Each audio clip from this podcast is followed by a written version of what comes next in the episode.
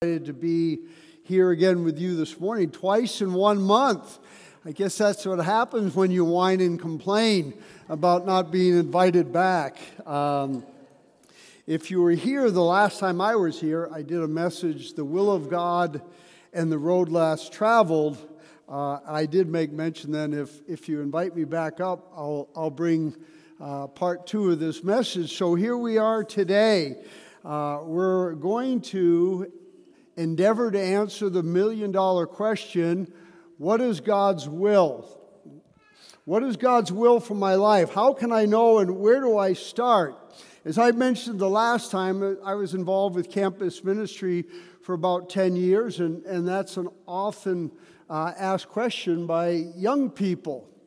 Uh, usually have a degree in mind and things like that, and our goal is to intercept them in campus ministry and and really get them to focus on their relationship in Christ and, and that process of discovery. And I was often asked, uh, Pastor, what's God's will for my life? And my answer is always the same What's God's will, period?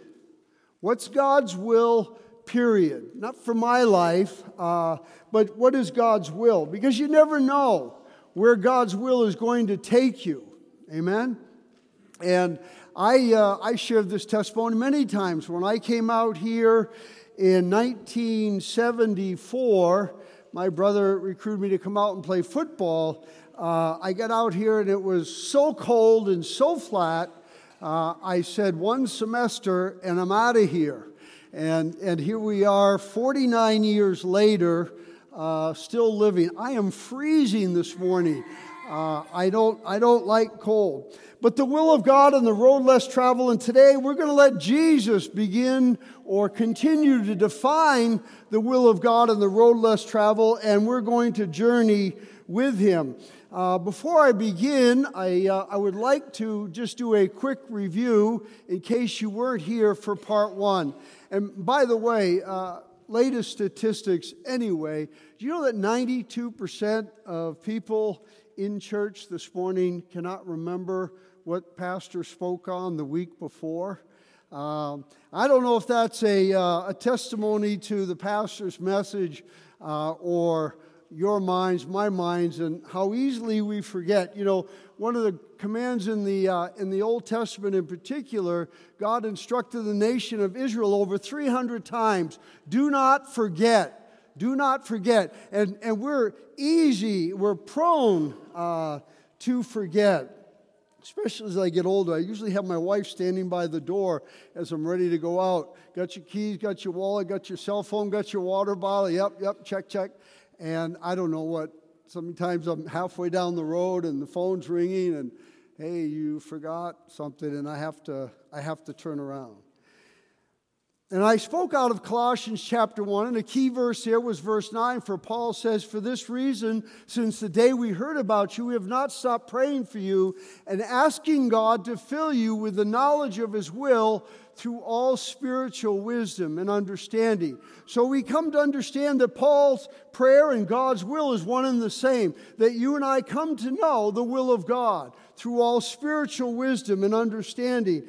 And in Colossians chapter 1, there was four main points that Paul addressed. The first was to know Jesus Christ. The will of God is that every person comes to the knowledge and is found in Jesus Christ. That was Paul's instructions to Timothy to pray and intercede. Uh, this pleases God because He wants all men to be saved. Secondly, it was to live a fruit bearing life that pleases God. Jesus said in John 15, 16, You did not choose me, but rather I chose you, and I appointed you to go and bear fruit, good fruit that will last. Do we have my PowerPoint? You got to catch up to me.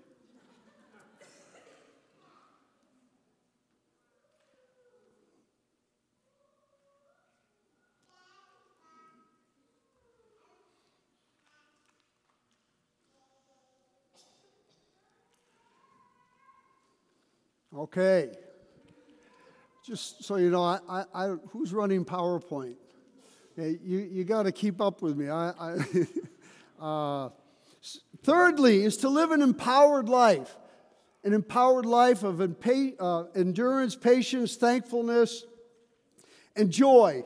Uh, as Paul reminded Timothy at the end of his life, I've fought the good fight. I have finished the race and I have kept the faith. God's will is that you and I finish strong in our faith, not shipwrecked, as Paul alluded to in 1 Timothy 1:19. And lastly, it's to live a life to proclaim the gospel of Jesus Christ. That is God's will, that you and I become proclaimers of the gospel of Jesus Christ. Philemon 1 6, Paul writes, I pray that you may be active in sharing your faith so that you will come to a full understanding of every good thing we have in Christ Jesus our Lord. See, we have to give it away. And so this morning, I want to give you a secret to discovering the will of God. It's a big secret, it's a key, and it's simply faith. It's faith. It's faith to take the next step. See, life in Christ is nothing but faith to take the next step, a stepping stone, if you will, to the will of God, the good, pleasing, and perfect will of God. Paul, the Apostle Paul, if you've know the scriptures, was struck with blindness. What a way to start your, your journey of faith, to be struck with blindness. Eventually, uh, he would die for his faith. Jesus Christ, from the moment he came into the world, his life was nothing but stepping stones to the cross, where he would be crucified to save you and I. And I shared last message, uh, November 4th, 1989 where the stepping stones really became clear to me uh, as I was on a, uh, a small grocery run for my wife a Sunday night. I pulled into the parking lot the grocery store, and there was a message on the book of Colossians in chapter 1. And I came away from that. I sat there and listened uh, that I was going to pray and entreat the Lord for one hour every morning in 1989. And all that did, it didn't change our church location, it didn't change anything about our circumstances at the time.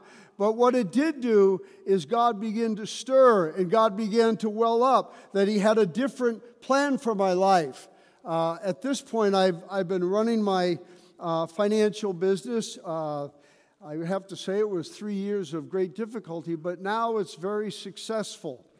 And I was serving, I was teaching in a church, a different church here in the city. But then in 1991, uh, I was down and treating the Lord.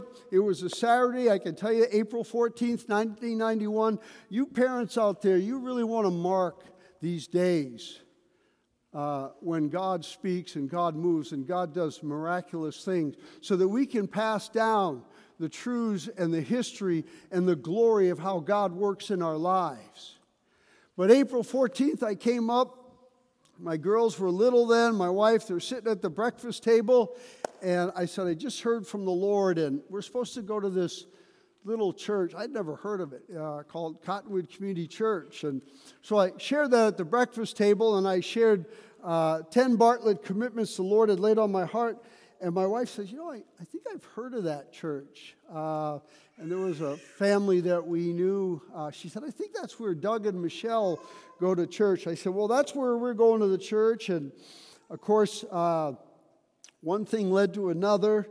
Uh, Pastor Tom invited me to a, uh, a leadership conference about seven months later. And walking back to my cabin, we were down in Nebraska at a Y camp. And uh, we'd landed and we'd prayed with some brothers for about two and a half, three hours. And like a lightning bolt, uh, God struck me on the way back to my cabin and said, uh, I want you to be a pastor. It's time, Bob. Uh, and I won't tell you, I don't have time to tell you all the struggles uh, as that was becoming clearer. But you know, it was, it was the perfect time. And I came home and I shared that exciting news with my wife, and she began to weep. And uh, and uh, anyway, we just kept praying and seeking the Lord together. But I will promise you this if you are committed, if you're committed to the will of God and the road less traveled, I promise you that God will bring you to the crossroads in your life. Jeremiah 6:16 Stand at the crossroads and look ask for the ancient paths and where the good way is and walk in it and you will find rest for your souls. And so I here I am 30 years later. Uh, it's been a joy uh, serving here for 25 years. Um, and uh, so I, I, have a few observations that I would like to just go over quickly uh, about the road less traveled. Number one, it's a narrow road. Jesus said in Matthew 7 14, Small is the gate and narrow is the road that leads to eternal life, and only a few find it. Watch out for false prophets, those who make, want to make God their own personal genie. They come to you in sheep's clothing, but inwardly they are ferocious wolves. Secondly, it's revealed in God's word, and we need to be devoted to the word of God. Paul writes in Romans 12, verse 2 Be not conformed any longer to the patterns of this world, but be transformed by the renewing of your mind, so that you can test and approve what God's good, pleasing, and perfect will. Can a Christian walk in the perfect will of God? Absolutely. Doesn't mean he's perfect, but he can walk in the perfect will of God for his life. Number three, it's released as we obey God's word. You don't have to be a biblical scholar, but what you have to do is obey what you know. Obey the truths that you know, obey the truths that you learn, and have a hunger for the Word of God. John 15, 21, Jesus says, Whoever has my commands and obeys them, he is the one who loves me.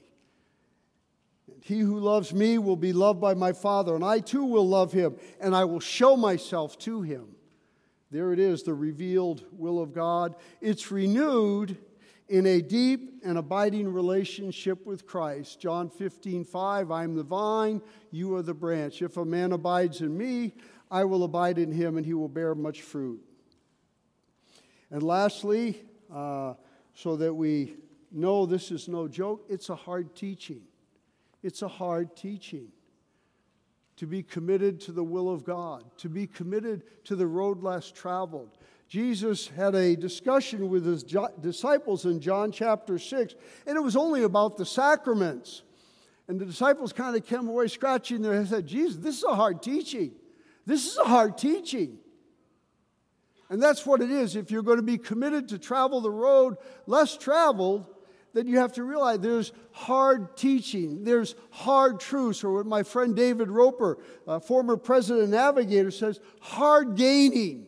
Hard gaining. If you want a, a great, challenging devotional, uh, pick up that book, Hard Gaining by David Roper. But Paul faced, and the church today faces the same challenge as they did 2,000 years ago when he wrote to the church at Colossae in chapter 2, verse 4 says, I tell you this so that no one may deceive you by fine sounding arguments. And I don't know about you, but I track uh, the church a lot statistically. I use a couple different websites uh, what's going on in the church, the church of Jesus Christ, uh, not all the other ones, but the church. See, that's my concern. That should be every pastor's concern is what is going on in this church, in this house of God.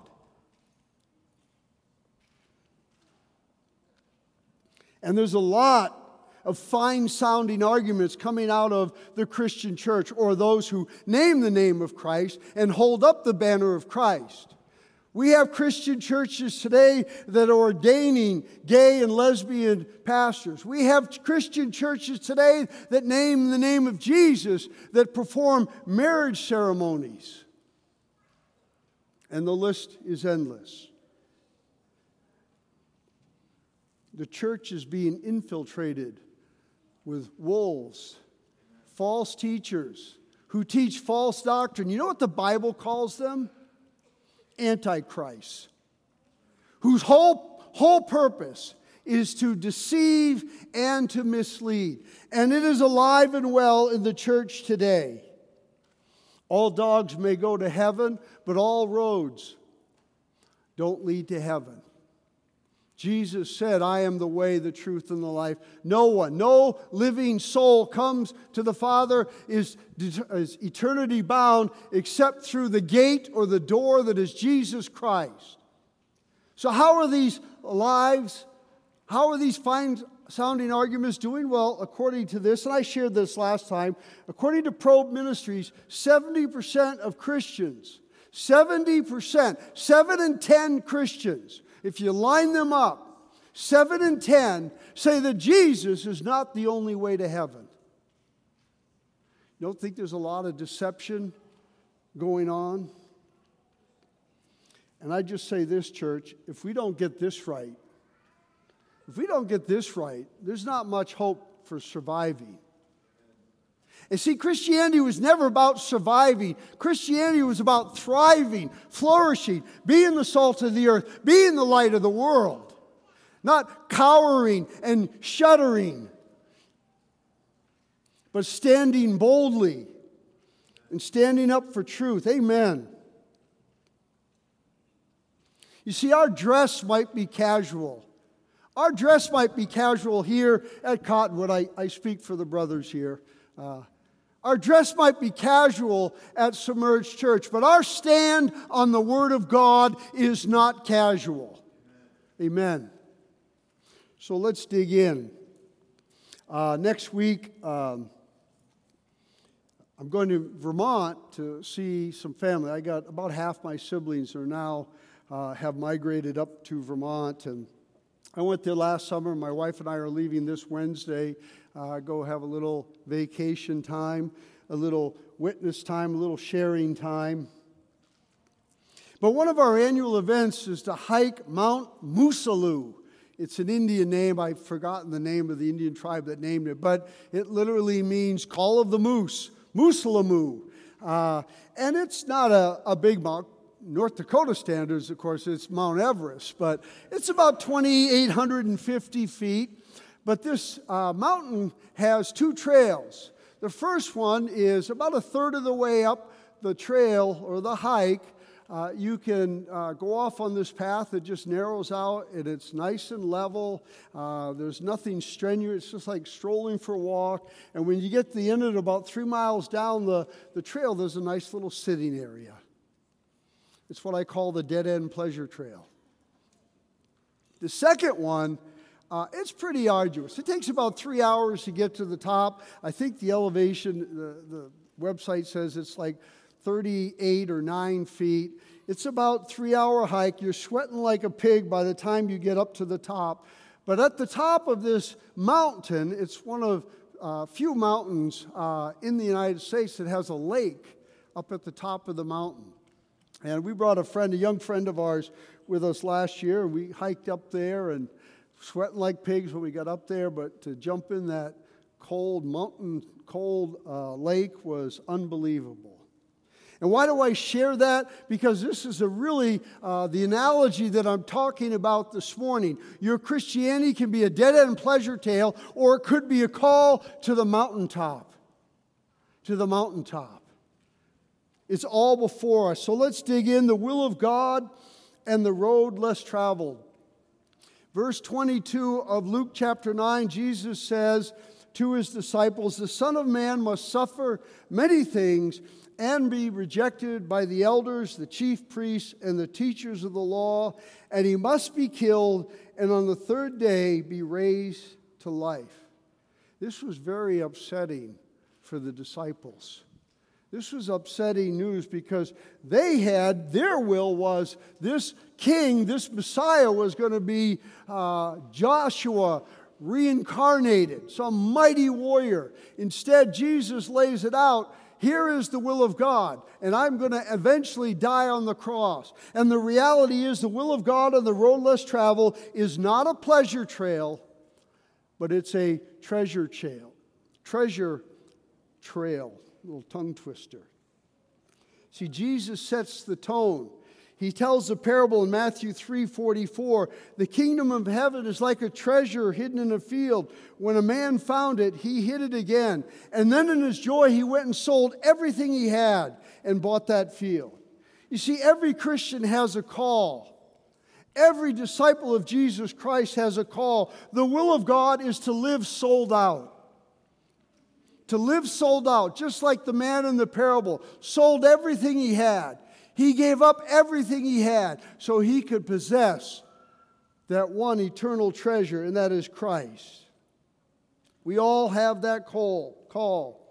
And it's not my purposes or my will, but his. Paul writes in Romans 8:28, and, and this is an often quoted verse by Christians, and we know that all things work together for good, for those who love God, and for those who are called according to his purposes. See, it's never about my will. It's never about your will, but what is God's will. What Christ is saying, what the Apostle Paul is saying, is that we have to be prepared. Every one of us is going to be tempted to turn back, just like Jesus was in Matthew 4, chapter 3, when he began his ministry. He was tempted to turn back. God's plan and God's purpose is at the end of the trail, the mountaintop, if you will. And Jesus is simply making it clear, brothers and sisters in Christ, it's not easy.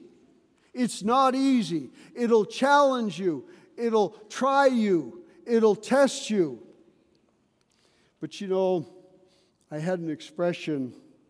I'm going to see if anybody can finish. If it's good enough for Jesus, amen, amen. All right. 1 Corinthians 11 1. You know the greatest attribute of a leader is the example he sets. Is the example he sets. Paul writes in 1 Corinthians 11 1. Follow my example as I follow the example of Christ. You talk about a standard. Number two, then he said to them all, If anyone would come after me, he must deny himself and take up his cross and daily take up his cross and follow me. And here it is the great invitation. Many are called, few are chosen. What's the operative word here? If. If. See, the reality is we face the if every single day. The will of God and the road less traveled is for the committed Christian. Is for the committed Christian. I already alluded to the conversation that Jesus had in John chapter 6, verse 60, when he shared this hard teaching. But it goes on to record in verse, or verse 66. He says this From that time forward, many disciples turned back and no longer followed him. It's a hard teaching, it's for the committed Christian. It's to live sold out, it's to give your life for the gospel doesn't say give your life to be a pastor. That was what God revealed. But it's called, we're called to give our lives for the gospel. The will of God and the road less traveled. See, gospel was never meant, Christianity was never meant to be backpack Christianity. That's another term I came up with when I used to uh, oversee college ministry. Uh, you know, all the kids are walking on campus with backpacks. They got their books in there and they, they got everything in there. Sometimes I think that's what we do with Christ. Just put Christ in the backpack. Yep, I've got my salvation. I've got heaven secured, and now I'm going to just go on my own and live my own life, travel my own road. The writer of Hebrews says in chapter 10, verse 38 but my righteous one will live by faith, and I take no pleasure in the one who shrinks back. You know, that's a verse that's uh, it's always pierced me or maybe spurred me. God doesn't like it when Christians become quitters and Christians turn back. See, there's no rest. There's no rest with the gospel of Jesus Christ. There's no retirement. I get asked all the time, hey, I thought you were retired. Busier than ever. I'm repurposed, but I'm not retired. And I tell Paul, as long as my brain functions, stuff like that, uh, I'm preaching the gospel uh, down at Submerged Church. If you have me back up, I'll preach it up here too. There's no end in sight. There's no letting up. There's no giving up. There's no shutting up. And every one of us needs to make the decision if, if we're on this trail, if we're on this path, it could cost you. Like Jesus, like Paul, it could cost you your very life. I think we're all aware of the perilous times our culture is. We are living in the culture of Romans chapter 1. Our culture is given over. Our culture is given over. It is not going to be redeemed. It will not be redeemed. It is wicked and it's perverse. At a gay pride parade two weeks ago, they were all just unbelievable perversion. Their glory is in their shame, Paul writes. And what do they say? Marching in chant, we're coming for your children. We're coming for your children. We are living in the culture of the time, as Paul prophesied Romans 1, given over. But the good news is it's the best time to stand on the truth of God's word. Because there's still wicked and depraved sinners like me uh, that needed salvation. And they're all around us. They're all around us. Number three, he must deny himself. She must deny himself. Gals, this is not uh, exclusive. And that is simply a life of surrender to deny oneself is a life of surrender. How many of you have ever played tug of war? Maybe at a, a company function or a family reunion? Got a couple people. You see, this is what it means to live a life of surrender, a tug of war of wills. Jesus said in Matthew 26 39, again, showing us the example. And he's praying and he's alone in the garden. And death is imminent, crucifixion is imminent, and he knows everything that he's about to face. He says, My Father, if it's possible, may this cup pass from me. But nonetheless, not my will, but your will be done. This is my uh, life verse for this year, and um, what a challenge.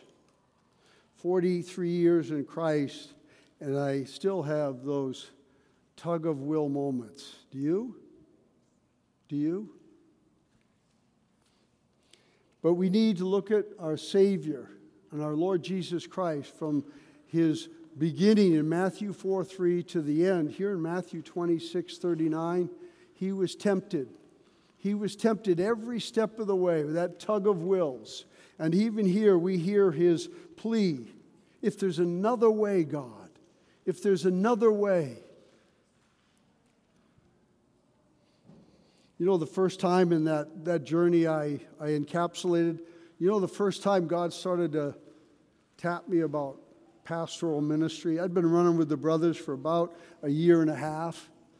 And uh, God, I'll do anything but that. Anything. I'll go to Africa and be a, a missionary, but not pastoring not pastoring. I'm not cut out for it. I'm not equipped for it. But you know what I've learned? God got my heart got, got my heart 43 years ago, but I learned in 1989 that He wants my life. He wants all of it. And I know my wife, she's looking for a surrendered husband every single day, surrendered to the Lordship of Jesus Christ in my own personal life. Not a self willed man. Guys, these next three steps, if you want to master husbandry, godly husbandry, God honoring, God fearing husbandry, learn to master these three points. First, the life of surrender. Secondly, is to take up your cross daily, is a life of daily sacrifice. What is the significance of the cross? What is the significance of the cross? It's the greatest, it is the ultimate sacrifice ever recorded in the history of man. When God, when his son Jesus Christ hung on the cross, the greatest sacrifice. I'm not talking about the 300 Old Testament sacrifices on the altar. Christ offered up himself. Christ sacrificed himself. And we have a call to live sacrificial, to answer that call, to live a sacrificial life, and we do that by offering up ourselves to the Lord. We are the offering. Every day we are the offering. Here I am, Lord. Here I am. Thy will be done, or whatever context you pray in. Listen to what Paul says in Philippians chapter 2 verse 17. But even if I'm being poured out like a drink offering on the sacrifice and the service coming from your faith, I am glad and rejoice with all of you. See, the call the call to take up your cross is the call to take up your commitment. Jesus said in John 12 24, I tell you the truth, unless a kernel of wheat falls to the ground and dies, it remains only a single seed. But if it dies, it produces many seeds. What that simply means is dying to our will, dying to our will, examining your lives and laying yourselves on the altar. A life of sacrifice daily for others. You know Paul wrote those words in Philippians when he was in a prison? He was in a prison and he was facing death. He knew he was going to face death, it was imminent. Did you also know that the, the book of Philippians is known as the Epistle of Joy? Paul lived with great joy at the end of his life. See, there's a lot of lies out there. There's a lot of things the devil, oh boy, if you if you live this life, boy, things aren't going to be the same. You're right. They're not going to be the same.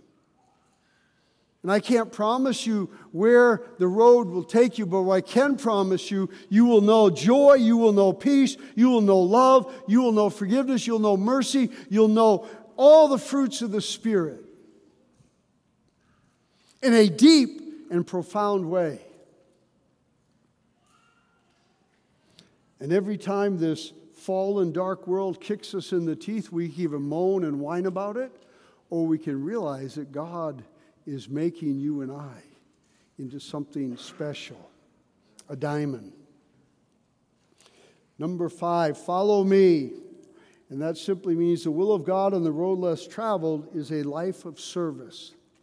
You know this word follow that is found in 1 Corinthians 11 1. Follow my example as I follow the example of Christ. Some translations it'll say imitate. See, in the Greek, it's the same word. To follow is to imitate. So when Jesus Christ says here he's got to take up his cross daily and follow me, it means to imitate his life. And what was the epitome of his life? It was a life of service.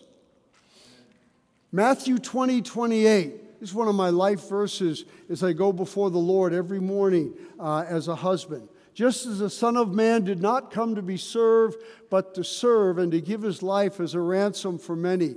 Anybody heard that one before? No? Anybody? Come on. Don't, don't be shy. I remember it. That was our mantra. I, I, is it still our mantra? It isn't. Oh, man. I got to come back more often. What? Oh.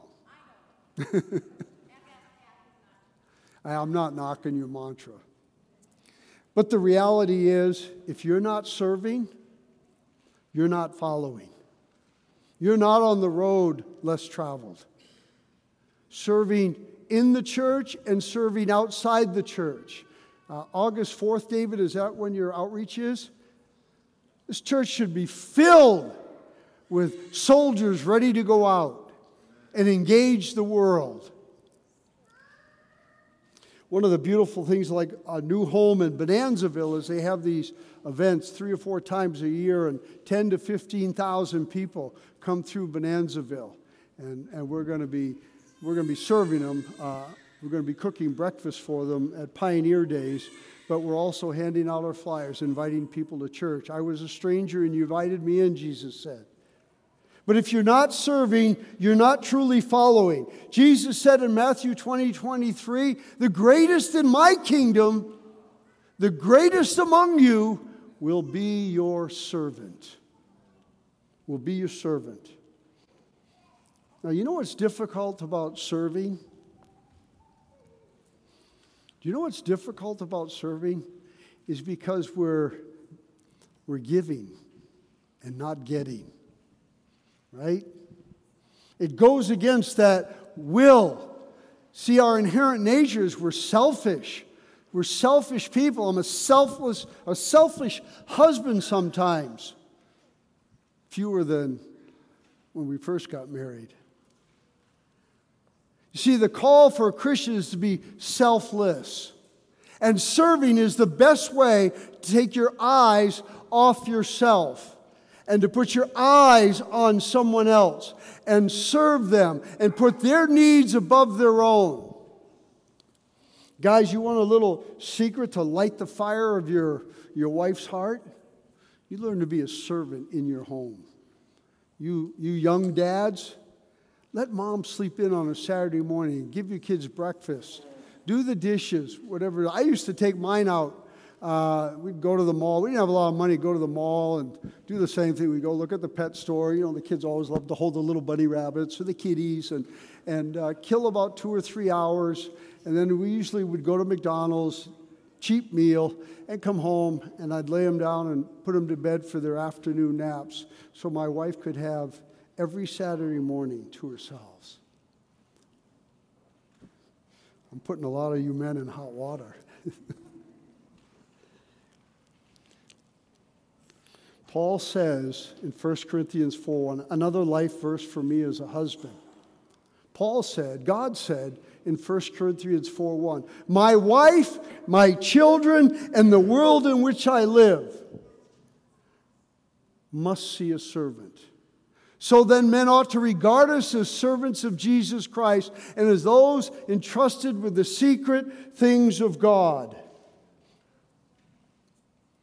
Paul again writes in Colossians chapter 3 whatever you do, do it with all your heart as unto the Lord.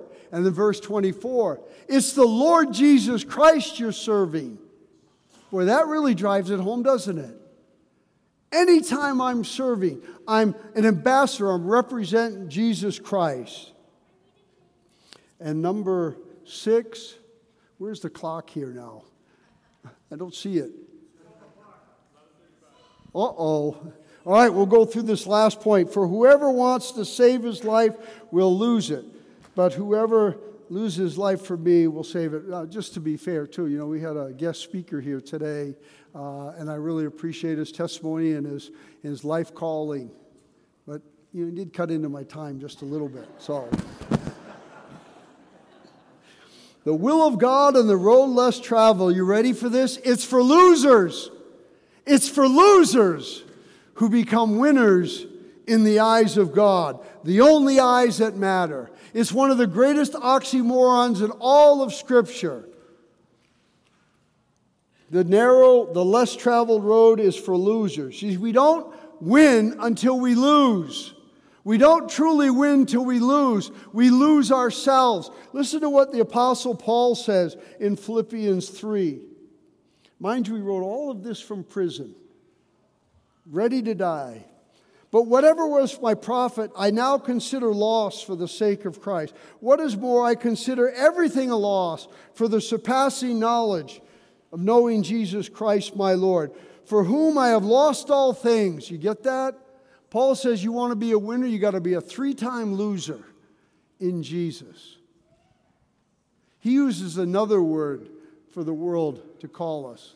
I get called a loser. Well, I got a brother that uh, has gone off the rails uh, after uh, the 2016 election, and and uh, first it was all political attacking. Now it's all spiritual attacking, and uh, I, I can't even.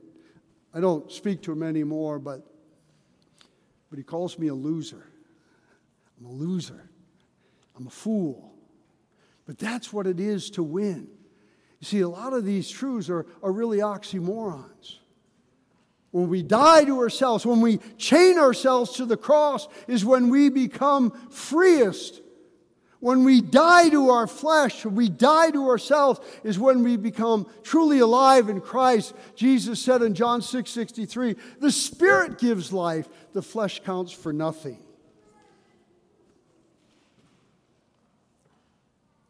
Get lost in Jesus Christ. Lose your sin, lose yourself, lose your selfish ways. Lose, lose, lose. Let's pray. Jesus, uh, we just thank you, Lord, for these uh, gripping and powerful words. Lord, we know that your word uh, was meant, uh, among other things, to comfort us, to challenge us, but also to convict us. And God, I know your heart is to bring every man and every woman to that crossroads where the ancient paths await, Lord. That is the will of God and the walk of God for our lives. God, help us today. Help us to see every day there's a crossroads before us. And like Jesus, may it be our heart and our prayer and the words from our lips, not as I will Father, but as you will. In his name I pray, amen.